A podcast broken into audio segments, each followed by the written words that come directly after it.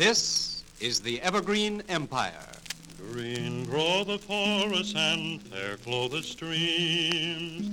The gentle deer grazes, the wild blossom gleams. From ocean wave raging to mountain serene, all nature's proclaiming our land's evergreen. Welcome to Columbia Conversations. I'm Feliks Banel, editor of Columbia Magazine for the Washington State Historical Society. On this episode, we look at very recent history and speak with Q13 and Fox Weather meteorologist Scott Sistek, who closely tracked the heat dome that hit the Pacific Northwest in late June and early July 2021. It is hotter than it has ever been in Chicago, 105, um, Boston, 104. So you think of these cities that are like traditionally pretty hot. Now Seattle's been hotter. I spoke with Scott Sistek by phone from his home north of Seattle. Joining us on Columbia Conversations is Scott Sistek um, with Q13 here in Seattle and with Fox Weather. Now, um, Scott, thanks for taking time to be on Columbia Conversations. Sure, glad to be here. It's really exciting to talk about. And what I really am excited about is, you know, we just lived through this thing called the heat dome. I don't think it really has an official name that is stuck yet, but it's so fresh in people's minds. I love the idea of being able to talk about something that's obviously historic and will be considered historic for a long time, probably, but while it's still fresh in everyone's minds, and with somebody who's an expert on the science part of it, like you. So, what what was it that we just lived through in the last uh, ten days or so ago here in the Pacific Northwest? Boy, we're still trying to like you know gather the pieces of what happened and and pour over the data as well because it it really was something unprecedented. And you know, we talk about you know, you, we toss that word around a lot, especially lately. It's just like, you know, it's unprecedented. We've never seen this before.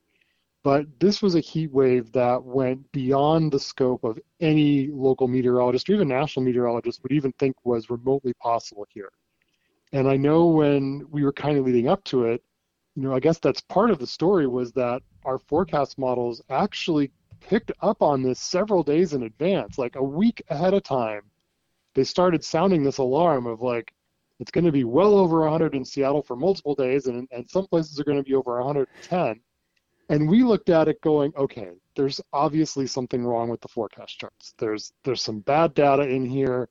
You know, we don't know what's wrong. I know they just had done some changes to our national uh, models in the last couple of years, and we're starting to think, oh my goodness, is there something that's calibrated? It's like, okay, it's going to be hot, but you know, we're seeing these numbers like 111, 114 you know, multiple days over 100, and it's like, okay, that just can't happen. And I know then the next day the model comes out, same thing. Next day it comes out, same thing. And people are starting, you know, there's a lot of armchair meteorologists out there that can see these models, and they're like, this has got to be crazy, right? Is this going to happen? And we're like, it's not going to happen. It's, you know, we're thinking, okay, maybe 100, you know, how many times has it hit 100 in Seattle before? Three.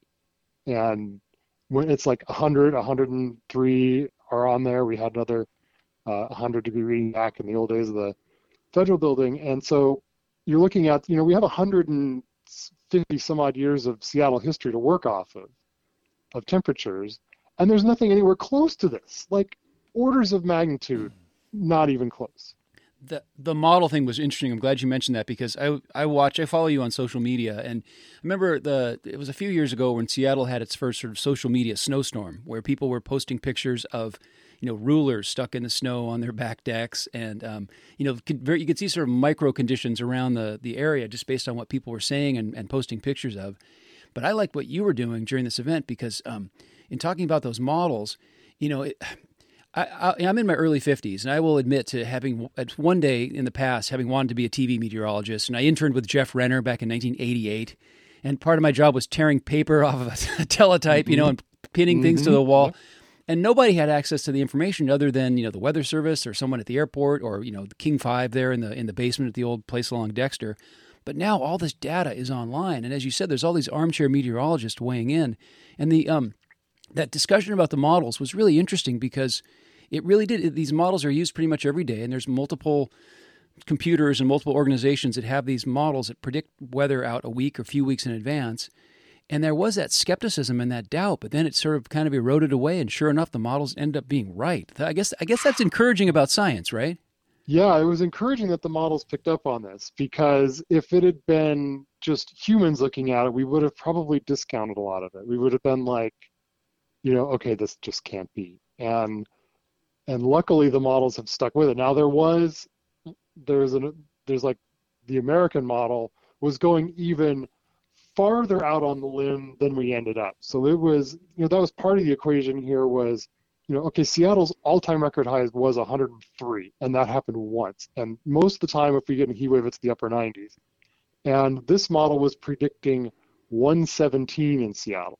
118, 119. I think Oh. we even had a couple show up as 120 in the Puget Sound area in the southeast, uh, parts like King County and out there. And so now we're thinking like, okay, this is hotter than Las Vegas has ever been. What, you know, what's going on? And then as it got closer and closer, that one American model was still, even to the day of and the day before, was still going 117. But most of the other ones were kind of like, okay, 107, 109, which still, you know, shattering all-time records.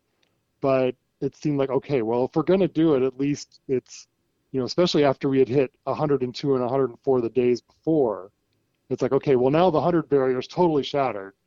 And this, we haven't even hit the hottest day yet. Mm. So now we're starting to believe it.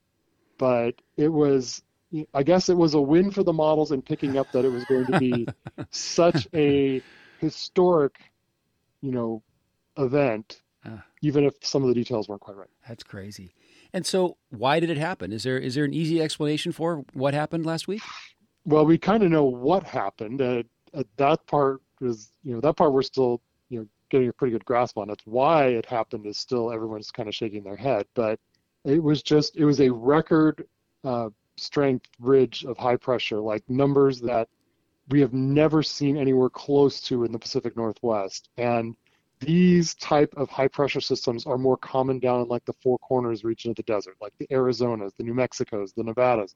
That's why they get to 111, 115 in the summertime. You know, these ridges pop up, they create a lot of hot air, they create a lot of subsidence, and and you know you have a desert. But this time that ridge popped up and set up shop right in southern British Columbia, which is not where these are supposed to set up. And then it put us on kind of like you know, a ridge in itself is hot, but we were kind of on the hottest side of it because the way the air flows around a ridge of high pressure, it was bringing in air from the northeast and east, which is where it's already hot and dry. And so it was like hot from the ridge and then even hotter with this wind coming in. And it's just like if you had to design a perfect storm of heat, this would have been it. But I, I contend that if you would have last year, you know, gathered up all the meteorologists, maybe not even just in the Northwest, maybe just like even, you know, in the United States, get all the scholars together and say, design the worst case scenario heat wave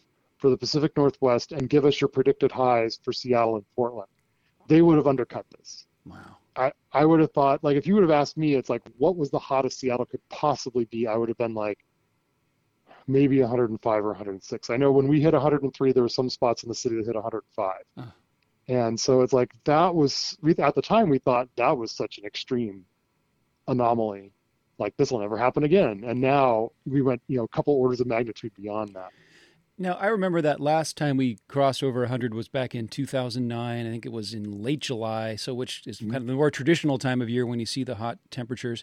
Was what happened in 2009 kind of a junior version of what happened last week? Was there that ridge and those sort of uh, downslope winds and stuff, or was it something totally different? It, it was similar. It was a ridge that was kind of up there. It was a little more of a traditional, you know, this one, this current one was just like a big heat dome right over BC. Huh. The 2009 one, from what I remember, was more of like an entire West Coast ridge that we just kind of got part of it because I think a lot of the West Coast was pretty hot then, and uh, it wasn't quite as strong of a ridge, and it was, gosh, I'm trying to remember because it's been so long ago, but it had to do with, you know, it took a couple days to warm up, and then the big thing that helped us get to 103 that day was. Uh, it was kind of muggy, so that night before did not cool very well. Only got down to like 71. Ah, So we had the launching point. We started out kind of warm, and then the heat hit, and we weren't starting from like 62. We were starting from you know nine degrees warmer, got it. and away we went. So it was it was kind of similar, but uh, this one was just you know unbelievable. And when that happened, I don't think I don't remember what exactly happened in British Columbia, but they weren't cooking at 115, 120. And and generally speaking, I mean, in the summer we have high pressure is more common, and high pressure tends to be more associated with clear skies and nice weather, and low pressure tends to be associated with sort of more unsettled conditions that allow for moisture uplift and creation of clouds and that sort of thing in storm systems. But this was something that this this high pressure ridge you're talking about, it actually helped uh, it helped boost the temperatures because of the way it was changing the airflow and from where it was positioned. Yes, and it's the only way that we get hot here is we have to keep back the marine, the you know the ocean winds. Ah, Any kind of trickle of marine air, and that you know the Pacific Ocean's in the 50s, the water temperature's in the 50s year round. So think of that as just like this massive air conditioner that just sits offshore. And so the only way we hold that back is if you kind of get like this east wind. And that was what happened with this. The high pressure will cause sinking air, and as air sinks, it kind of warms up. So you kind of get this dome that was already, you know, super intense dome, you know, record record high pressure um, that was pushing down. Kind of, it was almost like raining air from above. If you want to think about it, mhm. it's not exactly like that, but like you know, heat air sinking from above, so it's getting warmer that way. Now we're getting a little bit of east wind. That's coming from hot and dry areas, and then we get a third boost here when it comes down the Cascades and the Olympic Mountains.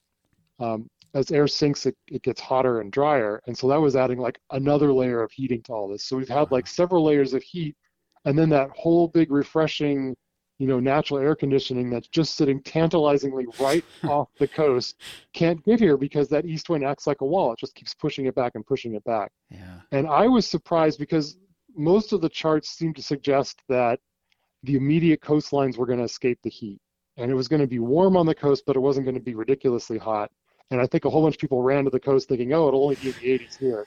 and then it turned out that the east wind was, you know, more potent than we thought, and the coast baked just as bad, if not worse, in spots over there. And I know like Hoquiam hit, gosh, I think Hoquiam went over 100. They were like 102, 103. Wow. And then if you want to talk about some time like the Forks hitting 110 is just like that was the poster child of how broken this heat wave was. Wow. What, yeah, what were some of the other highlights or lowlights? Where, in statistically, do you have the numbers there in front of you for some of the, the big I high temperatures around the area? Okay. I have I have all the crazy numbers here. So we'll start with we'll start with Seattle and Seattle, of course, you know, the big Kahuna around here. Uh, it hit 102 on Saturday, then 104 on Sunday, which broke the all-time record high, which normally would be big fanfare, and it turns out to be second fiddle because on Monday it hit 108. Ugh. So that is now our new God. standard, which I don't. I'm going to go on a limb and think we're never going to get there again, at least not in our lifetimes. But we'll see. So Seattle at 108. This was some of my favorite stats that I was updating. Um, it is hotter than it has ever been in some of these other cities, like Atlanta. Their all-time record high is 106. Washington D.C. also 106. Chicago 105. Um, Boston 104. Wow. So you think of these cities that are like traditionally pretty hot, and now Seattle's been hotter. and then Portland went next level, you know, insanity here. They hit 116 on Monday, Oh, which broke their all-time record high by nine degrees. It had only been 107 was their all-time high before, wow. and they went to 116. So Portland now can brag that it's been hotter there than Sacramento and Los Angeles and Dallas and Austin. All of those cities have never been to 116, and they were only a degree short of Las Vegas's all-time record, which was 117. I, I'm laughing because I'm sitting in my cool basement now and kind of Yep. recalling how hot it was, even down in my basement. By the time it got to be Monday night, we had nowhere to go in my house. We were just we were miserable everywhere. So, um, that yeah, I mean those numbers. Now I've, I heard someone describing this as sort of a a, a millennial occasion, like it, it won't happen for another 900 years. And I've looked at snowstorm history before, and we had this incredible winter of 1861, 1862 that also seems like something that only happens every thousand years or so. But uh, what I love about it is the, it, and it reminds me a little bit about how people who are really into baseball or into statistics, like batting averages and that sort of thing, of their favorite players going back hundred years. Weather um, and the kind of the way that you approach weather, which I love. I love the stuff you've done with your different blog posts and the way you've kind of talked about historical weather events in the Pacific Northwest. Weather seems to be have a real element of history and data mixed into understanding the present and the future. Why, why is that? What's your experience been kind of incorporating weather into, or excuse me, incorporating history into the way you talk about weather? Well, it kind of gives us some perspective of just how I think part of it is like perspective of how the planet works, of just, you know, how you, you get like this traditional climate and then you get these extremes on here. But for me, I'm a numbers guy. I love looking up these stats. And, you know, as terrible as that heat wave was, there was some sort of just like living through this, like realizing what you're going through right now is something that you know, is multi-generational as far as not seeing this sort of thing. And it just seeing all these numbers from the past just tells you how rare this was. That, you know, we have records back to, like I said, the 18, some of the very earliest records of the 1860s and 70s, and like actual daily data back to like the 1890s. And you know, we were pretty good at measuring temperatures and and weather conditions and wind and and and all that. And just like none of this has been anywhere close to that. It really puts in perspective of just how historic this heat wave was and also just how rare it can be, but also maybe that there's a lot to our climate that we don't know about. That, you know, there are some of these events that happen on time scales that are much longer than, you know, generational time scales, maybe even lifetime scales, or maybe even multiple lifetime scales that I'm sure if you went back to, I don't know, the 1500s, the 1300s, it may have hit 100 and 108 in Seattle before. And so it's, you know, that kind of puts it in perspective for me of like, it's just a way to quantify and it's also a way to be able to explain, you know, better explain to people just, you know, how weather works and how rare this is. And, and for me, it's just like, hey, you're living through something that, you know, your parents and grandparents never went through and maybe your kids and grandkids won't go through either, uh, you know, for future, I guess, generations in that sense. But, uh, just you know that sort of thing like i i was joking with somebody it's like this is going to be our old guy on the lawn moment you know when we're in you know we're like in the in the retirement home talking to the grandkids and the great kids like back in my day it was 108 in seattle and we had it was 100 degrees in our house and and you know all i, I heard from one of my friends that like deodorant melted in their bathroom yeah like the, that that crazy the melting i remember hearing at one point during this like uh, that the um the freezing level based on the radiosonde launch from Quillayute had, was at 18,000 feet. Yep, which, 18,200 and change. And and was it was it um was it unwarranted for me to start worrying about Mount Rainier at that point? Well, I know Rainier had it, it was it's, it was in the 60s at Camp Muir, which is at 10,000 feet. Wow. Uh, they don't obviously don't have a gauge at the top of Mount Rainier, but they were estimating temperatures at the summit in the 40s. Wow. Which is unheard of. And then uh, we did have a whole lot of snow melt.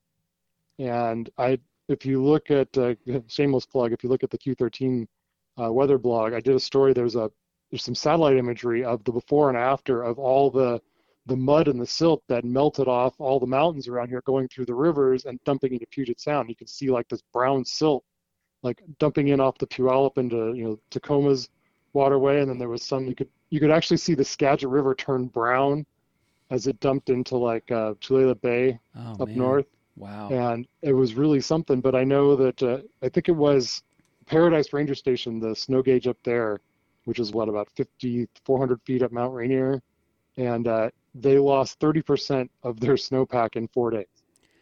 Now, see, that makes me worry. Is I mean, should, should we be Yeah. worried about that for this season or for, long, short term, long term? What's the what are the possible ramifications of that kind of melt? Well, I think we're okay. We had enough water. Luckily, it was a pretty snowy winter in the mountains. We were above normal in the snowpack. And so I think we had plenty up there. Even with that massive melt off, we were doing okay because even, you know, Paradise was looking at like a later than normal melt out. Usually they lose all their snow by about mid July, early to mid July.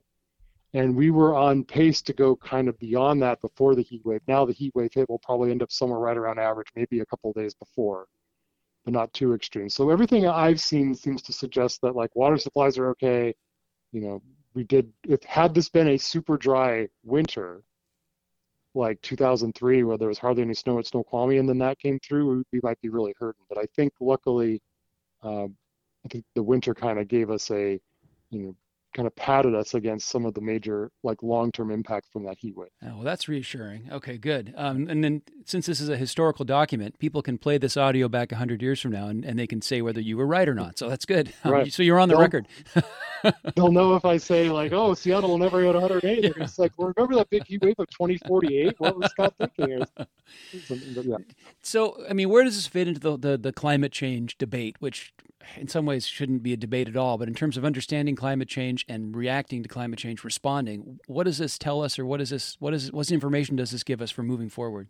it's it's still under a lot of research that you know with climate change heat waves will become more frequent and when heat waves happen they'll probably they'll start drifting higher and higher now this particular event was so far beyond that you know, it was probably going to happen no matter what. It's just what at what magnitude would it have hit had, you know, had the Earth not been warming a degree in the last you know few decades here, you know, would Seattle have hit 108? Probably not. Would it have hit 105? It might. So I think it's, you know, we talk more about, you know, heat waves will become more common, and when they happen, they'll start gradually bumping higher and higher. Now that doesn't mean, necessarily mean that things like this event are going to start happening every other year, every five years, or even every 10 years. It just means that, you know, when these events happen, they may be a few degrees hotter than they would have been without climate change. Like if you'd have taken this pattern and put it back in 1940, what would have happened? It probably still would have happened. It still would have been record-shattering heat. It just wouldn't probably have been this much of a record-shattering heat. And then these days that in the past used to be, you know, it's a heat wave, it's 94 in Seattle. Now maybe that heat wave's 97, 98. Maybe the heat wave that only happens two times a year is now happening three or four times a year. And it becomes cumulative that it's just okay, well, each time we have a heat wave, there's impacts to that. It dries everything out. It makes, you know, wildfires more common and and uh, it can start, you know, tapping water supplies. So yes, there could be a cumulative effect to it, but there is a, it's more of like, you know, long-term, you know, frequency and intensity, but not necessarily like, you know, it would have only been 87 degrees in Seattle had, you know, had a, climate change not been a thing. That probably wouldn't have been, you know, it still would have been hot without it. But Right. it's it's a frequency, it's an intensity, but these anomalous things will probably still going to happen no matter what. It's just how anomalous will they be? I see. Now, are you originally a Northwest guy, or where are you from originally? Yeah, I kind of uh, I was born in Port Angeles. Right. Uh, my dad was uh, Coast Guard, so we moved around a bit as a kid. Uh, you know, transferred around, but mostly West Coast. And then, uh, so I kind of say I grew up on the Pacific Coast. You know, Washington, Oregon, California, all but down there. And It- then uh, came back to Seattle for UW and have been ever since. And then your broadcasting career. Can you tell me where you, what stations you worked for? Sure. Well, it's a short list. Um, I started working at KOMO right out of college. As soon as I graduated from UW, uh, I started working with Oh. Steve Pool, and I was his weather producer. Actually, you talked about the maps with Jeff Renner. That's what I did with Steve Pool. My first first three years, you go in, you tear the maps off the big printer, the dot matrix printer, and hang them up on the wall with a clipboard, and go from there. And then your internet became a thing, and I started writing on there. Most of my, I've never been on TV. I've never been a broadcast uh, meteorologist. I've always been just online and kind of behind the scenes. But as the internet kept growing, um, I would write the forecast online because Steve was like, you know, I've I've got this TV gig. If you want to write the weather, and he was great about that. Of like, you know, no ego or anything. Just you know, you, you could go ahead, you know, write. That, that's totally fine. And I would just take it and I would write the forecast online every day, and that's how people got to to know me and and hear of me. And then, it, you know, 2007, KOMO said, here, have a blog. And so I started writing weather stories almost every day, and then it just kind of went from there. And now, more recently, just in the last few months, I've accepted a job with Fox Weather and helping out Q13 here in town. So I'm still writing Seattle weather, and then I'll soon be writing about national weather as well. Oh, that's very cool. Now, just for for the the heat dome as it went down, you know, I was following you on Twitter. It seems like you didn't rest at all. For were you, were you up twenty four hours a day there for a while? Or did it It just was look like that? most just look like a couple hours of sleep in there, but it's like you know weather happens. You, I want to be in the middle of it, and I know a lot of people, you know, look to Twitter for help, and and it was very scary for some people. I know that you know parts of those areas in in southeastern King County were going over 110 degrees, mm-hmm. and so many people here don't have air conditioning, and I could, you know, luckily I live in Snohomish County near the water, so it, it was only 101 here.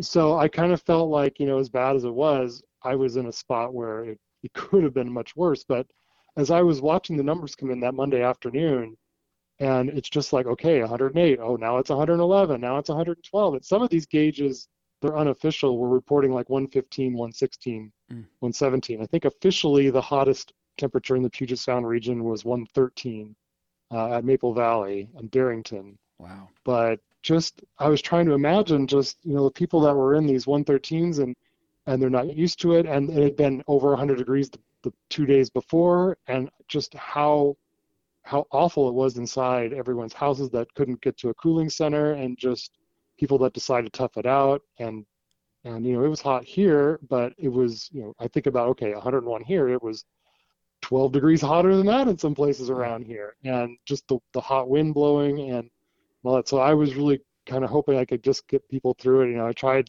a little bit of humor in there just to kind of keep it going and just to like not think about it. it's like okay, we, all we have to do is run out the clock and and you know there was that the part that doesn't get talked so much about the heat wave was how it ended.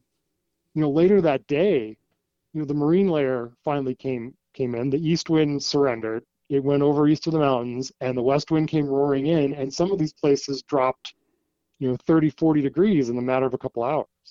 Wow, that's that is. I mean, that's that's just crazy. Does that do anything? Does that damage anything about the uh, the the plants or animals, or does that is that its own kind of set of trouble?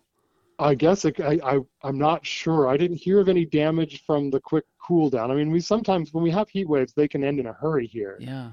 But uh, the one where like Shelton was was crazy because they were I've got the stats in front of me here. They were at 110 in late afternoon, and then at seven o'clock they were 106, and then the marine layer came in with a charge through the Chehalis Gap, and then it went the next hour, At eight o'clock it was 80 at 9 o'clock, it was 69. And then at 10 o'clock, it was 64 degrees. The wind was blowing at 35 miles an oh, hour, oh, and it was raining. That's...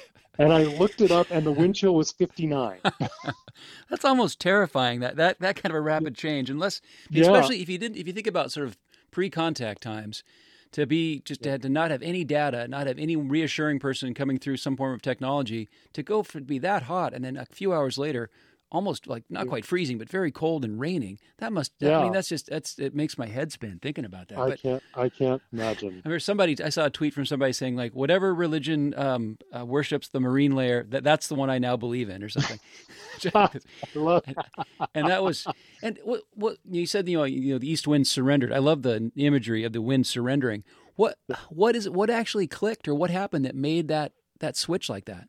All right, so most of our heat waves involve a therm something called a thermal trough, and it's sort of like the heat creates its own like, almost like its own little low pressure center. But you have to think of it sort of like mm, like a think like a stripe on the weather map. It's like this vertical line, and the air will flow toward that vertical line. You think of like the stripe of low pressure. So if you're if that line is to your west, it's going to draw in air from the east. So as long as the thermal trough sits west of of Seattle, we're going to get the east wind and cook. When the thermal trough kind of moves right on top of you, that's when it's the most intense. And that's what was happening Monday afternoon, is it was sitting right over the Puget Sound area. That's when we hit 113. But as that trough moves inland, it starts allowing west wind, which is that cooler wind off the ocean, to the coast. So that's why the coast always you know crashes their temperatures first. So that was part of the play-by-play on Monday was watching the coast cool down because you know Astoria cooled down that morning, Hoquiam cooled down around one or two o'clock. Forks was at 110 at four o'clock, and then it was down to 61 a few hours later. So we're like, okay, here we go. And then my, my parents live in Port Angeles on the water, and they're calling me like, I could see the wind coming down the Strait of Juan de Fuca. It's like, okay, it's coming through there. But eventually that thermal trough jumps the mountains, and as soon as it goes over the Cascades, now that barrier is gone, the east wind is gone, and the west wind can come rushing in. And that's exactly what happened. Cool. And you'll see it go through the Port Angeles, and you'll see it come through the Chehalis Gap in Shelton. And that's why Shelton dropped, had that radical weather change of, uh, what is it, 46 degrees, I think, and yeah. 46 degrees in six hours, I think it ended up being. So that's, that's cool. That's amazing. That's true. And I like you. I like, I like the fact you mentioned your parents. You know, getting in touch from Port Angeles. I have. I'm the youngest of nine kids. A big family. A lot of family all over Western Washington. A few people in Eastern Washington. And even before the internet, we loved calling each other and talking about weather as it was underway. And it's it's so cool for people to be able to check in with each other and you know text back and forth about the temperatures where they are and everything. Especially if you have family on the other side of the mountains. And so that oh, the, yeah. the, the way technology has led us I don't know. We all before we had no choice. The weather's just here. And we all have to experience it. But there's something encouraging or something comforting knowing that we can kind of check in with each other and like follow someone like you on Twitter and kind of be aware of what's going on. So it's not like we're totally in the dark. So that's that's it's it's a very hopeful way. So how how can people follow you on Twitter if they want to see what you're doing? Uh, I am at Scott Seattle Wicks. Scott is short for Scott Seattle Weather. So uh, uh, Scott Seattle WX. Got it. Okay. And yeah, I really encourage people to follow you because it's just a really awesome way to kind of keep in touch with what's going on and you bring in the history and context just remarkably. It's really it's really a nice thing to keep track of, far beyond just what's it going to be like tomorrow in terms of temperature and, and rainfall or whatever. So Well, listen, Scott Sistek, you've been very generous with your time, and congratulations on the new gig. And uh, thanks for sharing with us about this yet to be officially named event. I guess we're calling it Heat Dome 2021 or Heat Dome 21 or something. I don't know. Is there a Sure. name? There's there a official, There's not an official name yet, is there? I haven't seen one yet. I'm kind of surprised. Usually the internet's pretty clever when quick to the draw with these sort of things, but I think everybody was just so like melted. Like I think creativity was like just not on anyone's brain right there is all. and I imagine it'll launch a thousand theses or uh, dissertations. Oh. Probably we'll be learning about this for decades. I imagine. Absolutely. I'm sure lots of grad students will be covered for for a while. All right, thank you, Scott. Really appreciate it. Sure. Thanks for having me.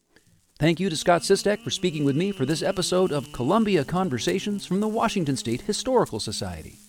Scott blogs about weather for Q13 in Seattle. He's also part of a soon to be launched national initiative for Fox Weather. For more information about Columbia Magazine or to subscribe, please visit washingtonhistory.org. I'm Feliks Banel.